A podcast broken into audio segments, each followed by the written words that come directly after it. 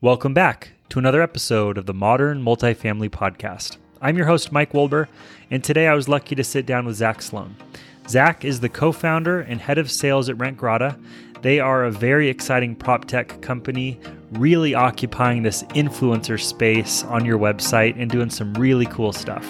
This was a fun conversation to dig into both the company RentGrata, what they're building, and why they're so excited about the future but also, I was able to hear from Zach about his recent experience at the RETCon conference in New York City. RETCon has come into the conference space and really made some noise, and I was interested to get Zach's honest take. Are they valuable? What are they doing that's different? And does he plan to attend again in the future? This was a fun conversation, and I hope you enjoy. Let's get into it. All right, Zach, happy to have you on the show today. Thank you for joining. Thanks, Mike, for having me. I really appreciate it. Looking forward to it. So, I'd love to start with a little bit about RentGrata. You guys really own the resident influencer space, that category, at least in my view. But I haven't had anyone from your team on the show before. And I'd love to start with a little bit of the story of who RentGrata is and the value you guys are bringing to the industry.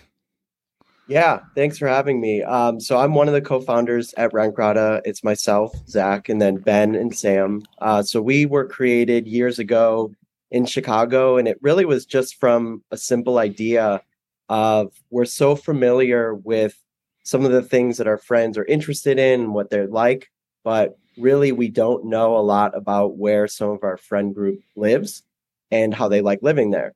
So the concept of looking to connect people with one another and build this friendship potentially, even if they didn't really know each other well prior to signing a lease, and then ultimately making people become a little bit more of a community when they move into apartment. Uh, so that was really how the idea was born. And uh, if you're not aware, similar to you, Mike, from out of the industry, um, I was actually an accountant, so a CPA, uh, before coming into RentGrata and starting it. So quite a bit of a learning curve. Well, in my experience, the best sales leaders come from a financial or accounting background. So I'm guessing you're pretty good at least the numbers side, which is a, which which is usually a helpful thing. That technically, I'm the CFO of RentGrata, but uh, that went by the wayside as we started raising capital and getting a little bit bigger. I love it. And curious, like do you run into crazy objections on the client side which which is maybe like hey what about an upset you know resident? We don't want them to interface with the prospect and get in the way. How do you handle those kinds of tactical but surely repetitive conversations you hear about from clients or future clients? Tactical but surely repetitive. I like how you put that. Um, yes that's definitely the number one objection that we get from our potential clients. And really the idea is looking at the resident base, there's always going to be that squeaky wheel. And unfortunately, they're the ones that are going to Google and Yelp and trying to get other people to know how bad their experience is, whether it was getting their car towed or not getting their security deposit back. And what we're trying to really focus in on is the resident experience isn't dominated by those, you know, small minority people that live in the community it's really the majority where you could see the people that like where they live and potentially the ones that have renewed and never really had that voice. Like myself, for example, I've never gone to Google, never talked about my experience with the community. However, I've renewed my lease twice and I do enjoy living there.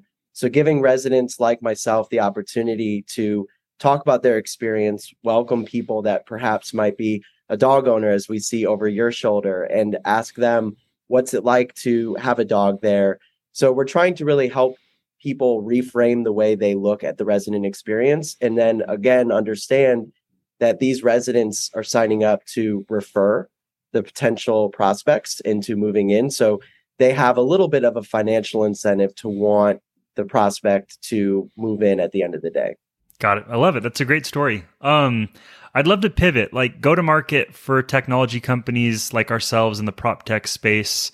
Uh, or you know on the client operator side going to conferences is a huge part of of expense and time when it comes to meeting future customers evaluating technology vendors. And i'd say one of the recent uh, conferences that's really come out of the woodwork has been retcon and we passed this year was we'd already kind of overcommitted ourselves but i know you had a good time at retcon this year would you mind if we kind of riff on your experience at retcon this year Yeah, of course. Actually, the first time I had heard about it was one of my uh, clients was talking about the one that was in Los Angeles and then Miami. And it was like, well, uh, as Mike, you're well aware, there's a little bit of that conference fatigue that there's so many of them that we're going to. Um, so it was just yet another one for us to add onto the list. Um, James, uh, who holds RETCon, was really kind of in my ear uh, using LinkedIn, my number one channel, to get uh, my interest on looking at going to RETCon. So um, this year was the first one that Rent Grata attended, and honestly, they did so many things right. Um, and I'd love to kind of leverage some of the things that RETCon did, such as um, having a, a great conference app and the idea of the pre-conference meetings. So everyone had a little bit of a profile about themselves, and you could filter based on looking at, you know, I want to talk to an owner operator with this many units, or I want to talk to someone that's on the investing space, and then send them a direct message request or actually just send them a meeting request with a time and a table number that you wanted to meet them at. Um, and I can't tell you how helpful that was for some new meetings with companies that I had never talked to before. Um, also, some meetings on companies that I have spoken with and even that individual, but we hadn't really had the chance to catch up lately. And then just some current clients, it was great to see in that little like database, if you will, on who was going to be attending and then helped you get some things together. So I think those are some of the things. And then in person, when we were actually there, a couple of things that I really enjoyed uh, were the opportunity, since it wasn't just like a run from one meeting to the next for these clients, or they were overbooked with about 10 post conference like events and parties, was just really to meet them and say, like, hey, let's go grab dinner and let's get a group together to do that.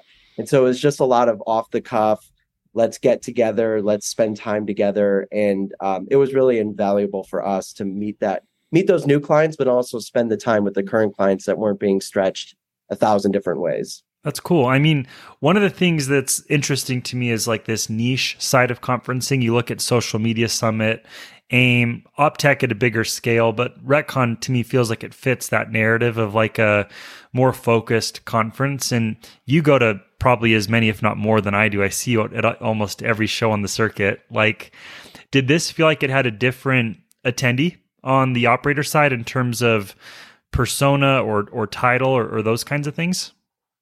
It did, uh, and I think it actually helped too for people like myself that were going to invite some of their potential or current clients to come as well.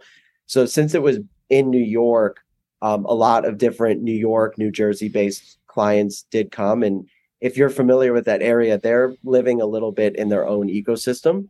Um, so it's hard to call in to New York and New Jersey if you're not based there. And if you are based there, that's really kind of where you live and dominate.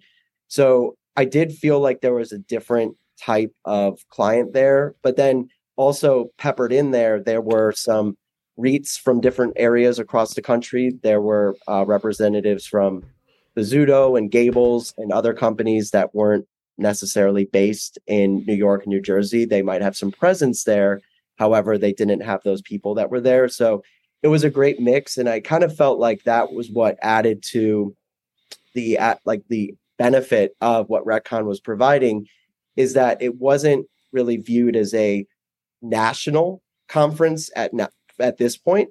So it did pull a lot of local people and it felt like that was a little bit of its niche was let's get some people from the area, let's get some people from a national presence and then together that will add a lot of value to the the vendor partners that are coming in and also add value to those people that want to understand what else is being done across the country. That's awesome. I I feel like one of the core conversations leading into and following up with these big conferences always like what is the value of a conference and there's debate on the value of sessions i've seen plenty of threads on linkedin where there's heated debates on the value of sessions and outside looking in retcon felt like it really went deep with some of the conversations that were facilitated there. Mm-hmm. Curious what your your read was on the value of the content from a speaking moderated panel session standpoint at RETCon this year. Yeah, some of the sessions were were really great. I remember one of them was uh, Morgan Properties with uh, one of the investment groups that they work together with on evaluating prop tech, but then also how they pilot things and what they do after the pilot. And I it, I think sessions like that speak to really everyone that's in attendance, whether you're on the vendor partner side and you're trying to understand how do I get a pilot with that kind of company, or you're on the other end of the spectrum and you're similar to that type of company, maybe not as large, but you're understanding how do they evaluate, how do they pilot. Um, some of the other companies were really highlighting, and, and we, Rentgrata, were the benefit of being mentioned on stage twice by name, but just it was highlighting companies um, with you know slides and real case studies showing what the benefit of those companies have done but it didn't feel pushy in the sense that it was like this is a sponsored panel brought to you by x because they paid x y z dollars for it. And so it did feel a little bit more like those people were speaking about what works and not speaking about who was the one that kind of shelled out the biggest dollars for sponsoring that. And i i do believe um, and maybe we'll get to this question but I do believe that the conferences is a little bit um, perhaps some of the the differences that we're seeing in the conference scenes have been because the money talks and we're now seeing some of the sessions and different things be kind of navigated toward who wants to sponsor the session and who wants to speak with that sponsor. Yeah, the the pay to play piece like I get it, but it also really just distorts I think the quality and like almost the authenticity of the outcome of those. And so, probably music to yours to hear organic mention of your product because to me, that's the holy grail. And like, that's my goal with this podcast is to facilitate conversations. And oftentimes, I do end up with a snippet of video for a prop tech vendor where I got an organic testimonial out of a client or an operator. But paying to play, it does distort it. And I think that's cool to hear that that Retcon found a more natural way to facilitate some of those conversations that were probably impactful to both sides of the attendee mix. Yeah, and and the one thing, the last thing I, I know that I'm kind of raving here about the conference, but they did have two very different types of people there. They had the commercial side and then they had the multifamily side. And they didn't really try and mix them into one group where half the parties were in, disinterested in what was going on in stage. So they had two very distinct separate tracks. Um, but the networking piece was still kind of together. And so it did feel like there were two separate but concurrent conferences going on at once, but you didn't feel like it ever had a downside attached to it. Oh, that's cool. So I was going to ask you about that. Like you go to these big ones, the NAAs, the OPTECHs, even some of the bigger marketing shows like AIM, and it's very common for there to be like 30 mm-hmm. adventures to choose from every night.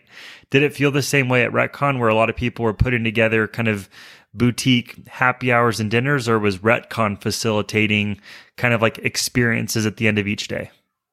So Retcon had it was only really a two day conference. So Retcon did have its own happy hours to get everyone together from roughly like four to five thirty or five. Um, but then after that, it did feel a little bit more organic from my perspective, at least. It was just the first night was uh, a really different group of people that got together. We went out, we had a table of 10.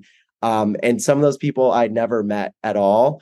Um, it was about a 50 50 mix of um, people on both sides of the equation, but it was fantastic. And then the second night, um, it was just kind of a more personal client dinner. But the, the real benefit of it was that it wasn't as if you were competing against 10 different invites and people had to go and you had to rush things. It was, you were able to focus the attention that they deserve and, and you deserve really when you're at a conference like that so that was the the big benefit and really my last conference previous to Retcon was NAA. So when you want to talk about both ends of the spectrum, it was comparing 11,000 people to a couple hundred.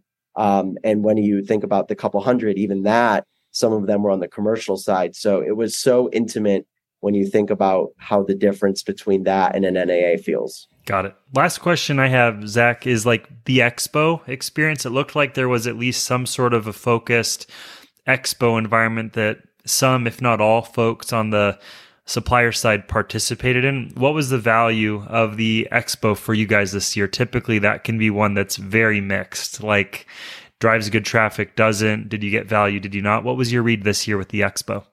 So, actually, at RETCon, we didn't have an expo. Uh, I was just a floater, and that's where I see the most value from conferences, even when we have an expo. Um, it's kind of the idea of being reactive versus proactive in a way and going to find people. But it did look like from where they were hosting, especially how the whole conference was done and how it was more intimate, is the lunches and happy hours, everything was in the expo area. And the expo hall was, I don't know, the size of one row at NAA in the sense that it was very small and intimate. So making your way around the whole expo could take you a matter of minutes, uh, single digit minutes. So it was intimate and it did give you the opportunity to go out and see people. And then the last thing was it was right on the Hudson River. So it was beautiful. Uh, the venue itself was awesome. So people had a desire to go out into the expo hall and see everybody because it was really the prime location at the conference. I really think that location matters for conferencing. That's cool. So, Zach, last question on conferencing. You think about the return. Obviously, there's a big expense you and the business make each year on these, whether it's specific to RetCon or your thought on how you're evaluating, you know, the return and whether or not you're going to participate next year. Where's your head at in the return on conferencing space? Yeah, yeah, this is definitely a big one. Uh, I'm sure internal teams across the space have talked about this one. And really, from the perspective of how we view it, is it's almost an aggregate ROI where you have to say, look, at this specific conference, there are going to be this handful of clients. Some of them I've talked to, some of them we haven't talked to.